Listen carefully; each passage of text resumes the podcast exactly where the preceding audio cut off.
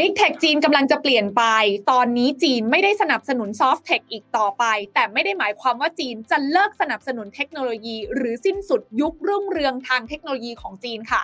จีนกำลังหันหน้าไปสนับสนุน hard tech แทน hard tech ในที่นี้คืออะไรกันบ้าง แล้วทำไมจีนถึงเลือกใช้โมเดลแบบนี้ ลงทุนแมนจะเล่าให้ฟังไลฟ์วันนี้ ชวนทุกคนมาหาคำตอบกันกับดรอาร์มตั้งนิรันดรผู้อำนวยการศูนย์จีนศึกษาจากจุฬาลงกรณ์มหาวิทยาลัยค่ะอาจารย์อาร์มสวัสดีค่ะ ครับ สวัสดีครับ คุณทีน่าสวัสดีท่านผู้ฟังทุกท่านครับ ต้องบอกว่าเป็นบทความใหม่ล่าสุดของอาจารย์อาร์มนะคะ ที่เปิดประเด็นเรื่องของจีนจะเปลี่ยนทิศจาก Soft Tech มุ่งสู่ Hard Tech นะคะ หลังจากที่ปีที่แล้วเนี่ยนะคะ ถ้าใครติดตามข่าวจีนใช่ไหมคะอาจารย์อามขาเราเนี่ยโอ้โห เรียกว่าแบบเกือบทุก 2 สัปดาห์ จะต้องมีประเด็นว่าทางการจีนออกมาจัดการกับบริษัทเทคยักษ์ใหญ่ตั้งแต่ต้นปียันปลายปีเลยนะคะ เพราะฉะนั้นปีนี้เปิดปีมาอาจารย์อาร์มก็เลยบอกว่าเนี่ยคิดแล้วว่าเดี๋ยวจีนน่าจะต้อง ปรับหมุดหมายใหม่นะคะ เลิก soft tech ไปมุ่งหน้าสู่ hard tech ตรงนี้มันคืออะไรในมุมมองของอาจารย์อาร์มอะไรที่ทำให้อาจารย์อาร์มคิดแบบนั้นคะคือคำถามใหญ่ของหลายคนเมื่อปีที่แล้วนะครับ ก็คือว่าเอจีนจัดการ big tech คือจีนจะเลิก tech หรือเปล่า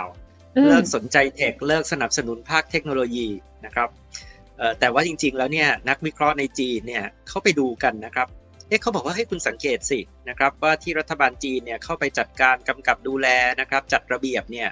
มันล้วนแต่เป็นภาคเทคโนโลยีที่เขาเรียกว่า soft tech นะครับ soft tech เนี่ยก็ยกตัวอย่างก็คือเช่นเอ่อ e-commerce นะครับเอ่อเช่นเอ่อเอ่อ social media เอ่อเกมออนไลน์ติวเตอร์ออนไลน์นะครับเมื่อเปรียบเทียบกับอีกภาคหนึ่งที่เราเรียกว่าเป็น hard tech นะครับซึ่งก็อาจจะได้แก่เซมิคอนดักเตอร์นะครับภาค biotech ภาครถยนต์ไร้คนขับนะครับเทคโนโลยีปัญญาประดิษฐ์นะครับก็จะเห็นว่าจริงๆแล้วเนี่ยที่รัฐบาลจีนเข้าไปจัดการเนี่ยนะครับในปีที่แล้วเนี่ยทั้งอาลีบาบาทั้ง Tencent ทั้ง Didi ที่เป็นแอปแพลตฟอร์มเรียกรถนะครับแต่ทั้งหมดเนี่ยมันเป็นเทคโนโลยีแพลตฟอร์ม มันเป็นโซเชียลมีเดียนะครับมันเป็นเรื่องอีคอมเมิร์ซ มันเป็นเกมออนไลน์นะครับติวเตอร์ออนไลน์ แต่ว่าเขาไม่ได้แตะภาค hard tech เลยนะครับก็เลยมีหลายคนที่ตั้งข้อสังเกตไว้อย่างน่าสนใจนะครับว่าจริง ๆ แล้วเนี่ยมันเป็นการส่งสัญญาณว่าไม่ใช่ว่ารัฐบาลจีนเนี่ยไม่สนใจเทคโนโลยี หรือว่าไม่สนใจจะสนับสนุน big tech แล้ว เพียงแต่ว่าเขาไม่สนใจ soft tech เขามาสนใจ hard tech แทนนะครับ อะไรเป็นตัวบอกคะว่าเขากำลังสนับสนุนด้านนี้ เขาใช้โมเดลต้นแบบจากไหนคะอาจารย์ ครับจริงๆแล้วเมื่อสัปดาห์ที่ผ่านมาครับคุณทีน่ามีรายงานทั้งที่ในบลูมเบิร์กนะครับแล้วก็ใน Wall Street Journal พูดถึงสถิติที่มีรายงานออกมานะครับเป็นสถิติเม็ดเงินลงทุนของ Venture Capital ในภาคเทคโนโลยีของจีนในปี 2021 ซึ่งจริงๆ แล้วเนี่ยเราบอกเป็นปีจัดการ tech ใช่ไหมครับ แต่เขาปรากฏว่าเม็ดเงินลงทุนเนี่ยที่ไหลเข้าไปในภาคเทคโนโลยีนะครับผ่าน Venture Capital ที่สนับสนุนสตาร์ทอัพ ใหม่ๆเนี่ยมูลค่าสูงถึง 1 3 0 0 0 0 ล้านดอลลาร์สหรัฐนะครับคุณทีน่าซึ่งสูงขึ้นจากปี 2020 เนี่ยถึง 50%นะครับแล้วก็เรียกว่าสูงที่สุดในประวัติศาสตร์จีน เพียงแต่ว่าเม็ดเงินเนี้ยคุณทีน่าครับมันไม่ไหลเข้าไปใน soft tech แล้วอะมันไหลเข้าไปในเซมิคอนดักเตอร์นะครับปรากฏว่าเม็ดเงินที่ไหลเข้าไปในในอุตสาหกรรมเซมิคอนดักเตอร์ของจีนเนี่ยนะครับสูงถึง 8,800 ล้านดอลลาร์สหรัฐ ซึ่งสูงกว่าเม็ดเงินใน Venture Capital ในภาคอุตสาหกรรมเดียวกันของสหรัฐเนี่ย6เท่าตัวนะครับอีกภาคหนึ่งนะครับที่มีเงินไหลเข้าไปเยอะมากเนี่ยคือภาค biotech ของจีนนะครับไบโอเทคโนโลยีนะครับเทคโนโลยีชีวภาพนะครับซึ่งไหลเข้าไปประมาณ 14,000 ล้านดอลลาร์สหรัฐนะครับซึ่งสูงกว่าเมื่อ 5 ปีก่อนเนี่ย10 เท่าตัวนะครับก็เลยบอกว่าเอ๊ะ ถ้าเกิดว่าเราเราเชื่อกันนะครับ ว่ารัฐบาลจีนนี่สงสัยไม่เอาแล้วเทคโนโลยี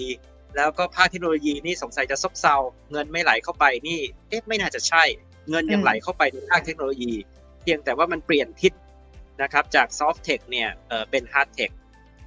ซึ่งนักวิเคราะห์อีกคนหนึ่งนะชื่อเฉินหลี่นะครับซึ่งค่อนข้างมีชื่อเสียงในเมืองจีนเนี่ย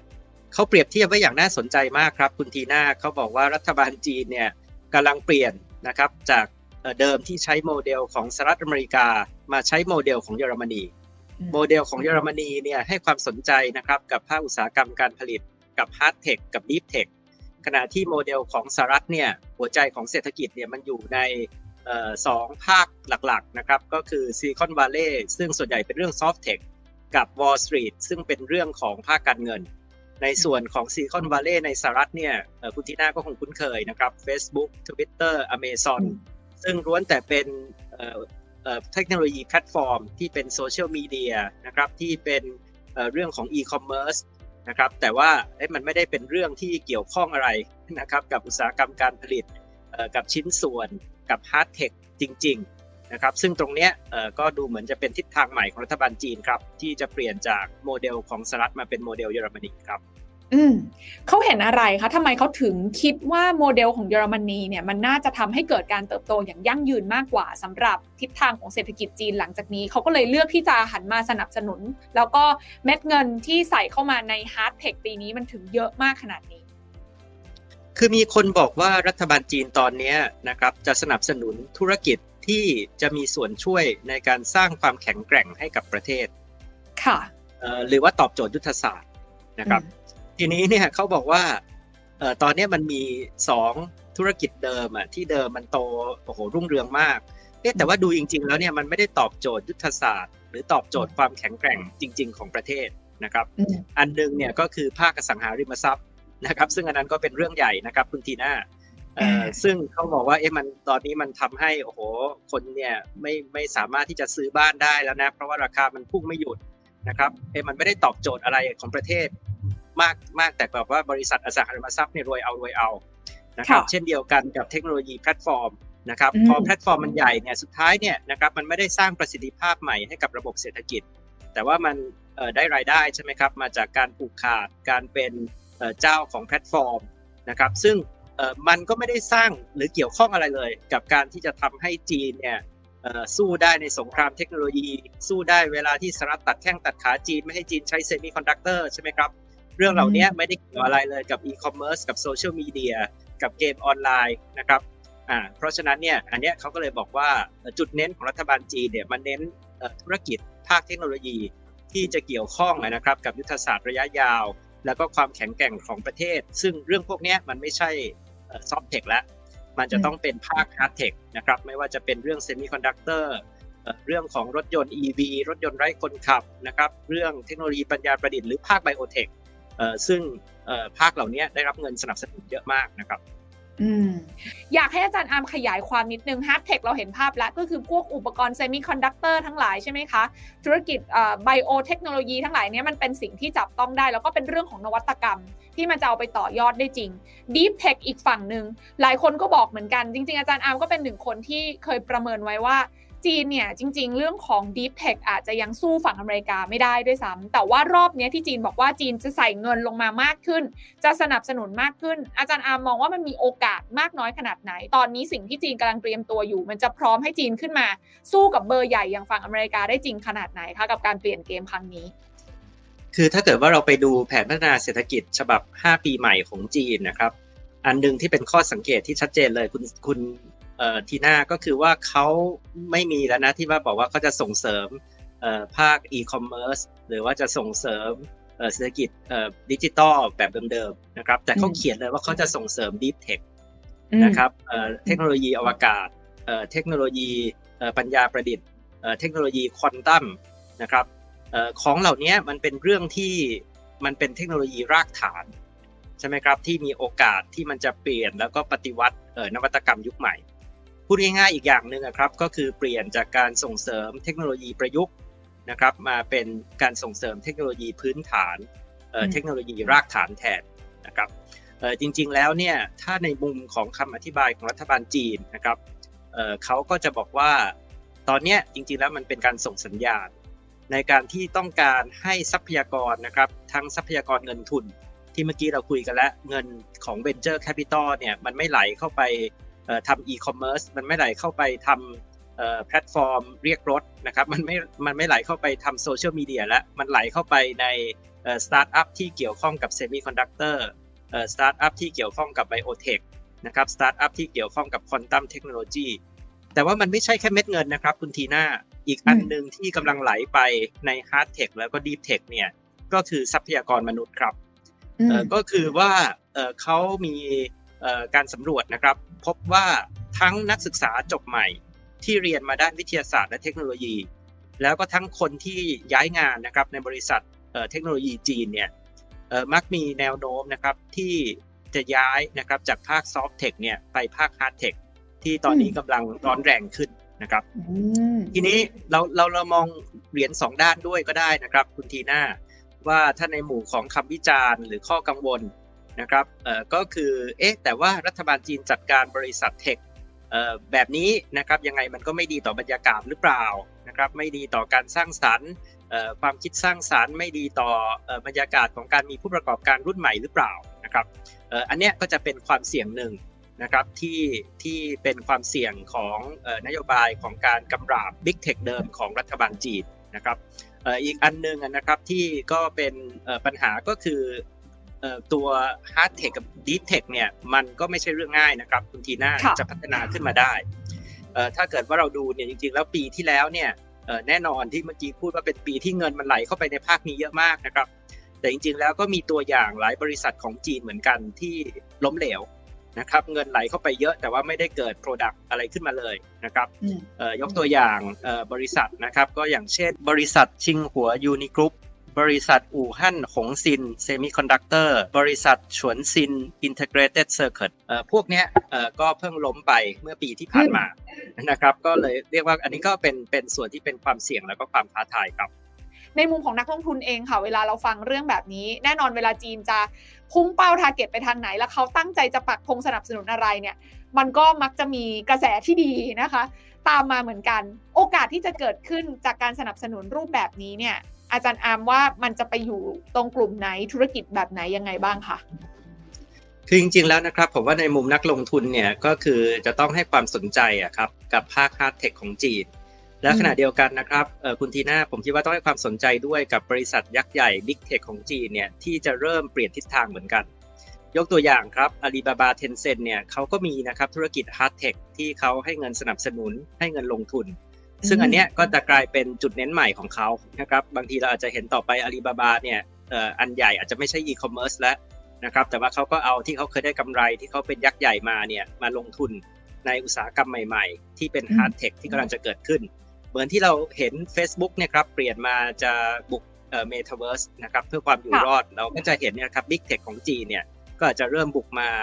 ในภาค Hard Tech ที่รัฐบาลจีนต้องการ แล้วก็ต้องการให้เม็ดเงิน ต้องการให้ทรัพยากรบุคคลไหลเข้ามาในภาคเหล่านี้นะครับ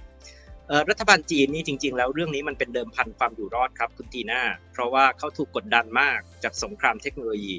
นะครับสหรัฐบอกว่าไม่ให้ใช้แล้วนะครับเซมิคอนดักเตอร์ที่ใช้พื้นฐานเทคโนโลยีสหรัฐ หรือว่าพันธมิตรของสหรัฐนะครับเพราะฉะนั้นอันนี้ก็เลยเป็นสิ่งที่เป็นเป้าหมายที่เรียกว่ารัฐบาลจีนต้องทำให้ได้ นะครับแล้วก็เป็นเกมระยะยาวนะครับเพราะว่าเรื่องเหล่านี้มันไม่ได้เกิดขึ้นได้ปี 2 ปีครับคุณทีน่ามันต้องอาศัยการทุ่มทรัพยากร ทั้งทรัพยากรเงินทุน ทั้งทรัพยากรบุคคลเข้าไป แล้วจริง ๆ แล้วเนี่ยนะครับประวัติศาสตร์ของการลงทุนในภาคของ Hard Tech Deep Tech เนี่ยจริง ๆ ไม่ใช่แค่จีนหรอกครับ แต่ในสหรัฐอเมริกาเนี่ยก็คือล้มเหลวมากกว่าที่จะสำเร็จ แต่ว่าขอแค่สำเร็จรายเดียว 2 รายนะครับคุณทีน่า มันอาจจะเปลี่ยนโลกได้เลยครับ อืมโอเค น่าติดตามค่ะ เพราะว่าถ้าย้อนกลับไปในยุคหนึ่งที่จีนเขาอยากจะเปลี่ยนเศรษฐกิจเขาให้เป็นเศรษฐกิจดิจิทัลแล้วเขาก็สนับสนุน Soft Tech มาในระยะหนึ่งในช่วงแรก ๆ ที่พยายามทำให้ประชาชนของเขาเข้าถึงโลกดิจิทัลมากขึ้น แล้วก็เห็นว่าโหมันมันเติบโตได้เร็วมาก ซึ่งภาพนั้นเนี่ยก็ถ้าสมมติว่าตอนนี้เขาเขาหันหัวใหม่ มาสนับสนุน Hard Tech มันก็น่าจะเป็น flow หรือภาพคล้ายๆกันไหมคะ ที่น่าจะเกิดขึ้นเหมือนกัน ที่ทำให้อาจารย์อาร์มมองว่าตอนนี้เราก็สำหรับใครที่เป็นนักลงทุนก็ต้องจับตาในมุมของการสนับสนุน Hard Tech ที่มันอาจจะเกิดเป็นคลื่นลูกใหญ่นะคะ เหมือนกับการสนับสนุน Soft Tech จนทำให้เกิด Big Tech ในด้าน Soft Tech เยอะแยะมากมายในช่วงที่ผ่านมา แต่ตอนนี้มันแค่จะย้ายมาอยู่ฝั่งของ Hard Tech แล้วก็ Deep Tech มากยิ่งขึ้น เป็นแบบนั้นไหมคะอาจารย์อาร์ม ใช่ครับสตาร์ทอัพรุ่นใหม่ ๆของจีนเนี่ยเดี๋ยวนี้เขาสนใจเรื่องของภาค Hard Tech กันมากนะครับ แล้วก็ถ้าเราไปอ่านเนี่ยนะครับในบทความที่ผมเล่าของทั้ง Wall Street Journal ทั้ง Bloomberg เนี่ยเขาก็ไปสัมภาษณ์นะครับคนที่ทำสตาร์ทอัพรุ่นใหม่ของจีน ที่ทำในเรื่องของอุตสาหกรรมเซมิคอนดักเตอร์อุตสาหกรรม Biotech เนี่ยคนเหล่านี้บอกว่าห้าปีที่แล้วนะครับหาเงินยากมากเลยนะครับแต่ว่าเอปีที่ผ่านมานี่มีแต่คนมา นักลงทุนมานะครับเยี่ยมที่บริษัทนะครับบอกว่าสนใจลงทุนสนใจจะสนับสนุนนะครับ เพราะว่ามันกลายเป็นเป้าหมายใหม่นะครับของรัฐบาล แล้วก็อย่างที่เรียนท่านผู้ฟังครับ มันเป็นเรื่องความอยู่รอดของเขาด้วยนะครับที่อยู่ในแผนพัฒนาเศรษฐกิจฉบับใหม่ ว่าต้องยืนให้ได้บนลำแข้งตัวเองให้มากขึ้นในทางเทคโนโลยีครับ น่าสนใจมากค่ะ เพราะฉะนั้นแล้วเนี่ยสำหรับใครที่อยากจะอ่านรายละเอียดเพิ่มเติมอาจารย์อาร์มเขียนไว้ในบทความชิ้นล่าสุดนะคะ Blockdit Original สามารถเข้าไปเสิร์ชในแอปพลิเคชัน Blockdit นะคะแล้วก็พิมพ์ชื่อดรอาร์มตั้งนิรันดรได้เลยนะคะ บทความล่าสุด เรื่องนี้เลยที่อาจารย์อาร์มหยิบมาเปิดประเด็นให้เราคิดต่อยอดกันนะคะ แน่นอนว่าหลังจากนี้เกมของจีนจะหันมาสนับสนุน Hard Tech Deep Tech มากยิ่งขึ้น มุมของนักลงทุนเองก็ต้องติดตามสถานการณ์ แล้วก็ปรับตัวให้ทันเช่นเดียวกัน แต่อย่างที่อาจารย์อาร์มทิ้งท้ายไว้เมื่อกี้ จริงๆเราไม่ใช่แค่เฉพาะบริษัทที่ทำเกี่ยวกับเรื่องของอุปกรณ์เซมิคอนดักเตอร์ผลิตชิปอย่างเดียว แต่ Soft Tech เดิมที่เขาเป็น Big Tech อยู่แล้ว เขาก็ต้องปรับตัวตามทางการจีนด้วยเหมือนกัน เพราะฉะนั้นบริษัทไหนที่ปรับตัวได้ทัน ก็อาจจะกลายเป็นโอกาสไม่แพ้กันถูกไหมคะอาจารย์อาร์มคะถูกต้องเลยครับ ผมคิดว่าก็ต้องรีบดูการปรับตัวของ Big Tech เดิมๆ ของจีนด้วยครับวันนี้ขอบพระคุณอาจารย์อาร์มมาก ๆ นะคะ ขอบคุณมากเลยค่ะ กดติดตามลงทุนแมนพอดแคสต์ได้ทุกช่องทาง ทั้ง Spotify, SoundCloud, Apple Podcast, Podbean และ b l o กดิ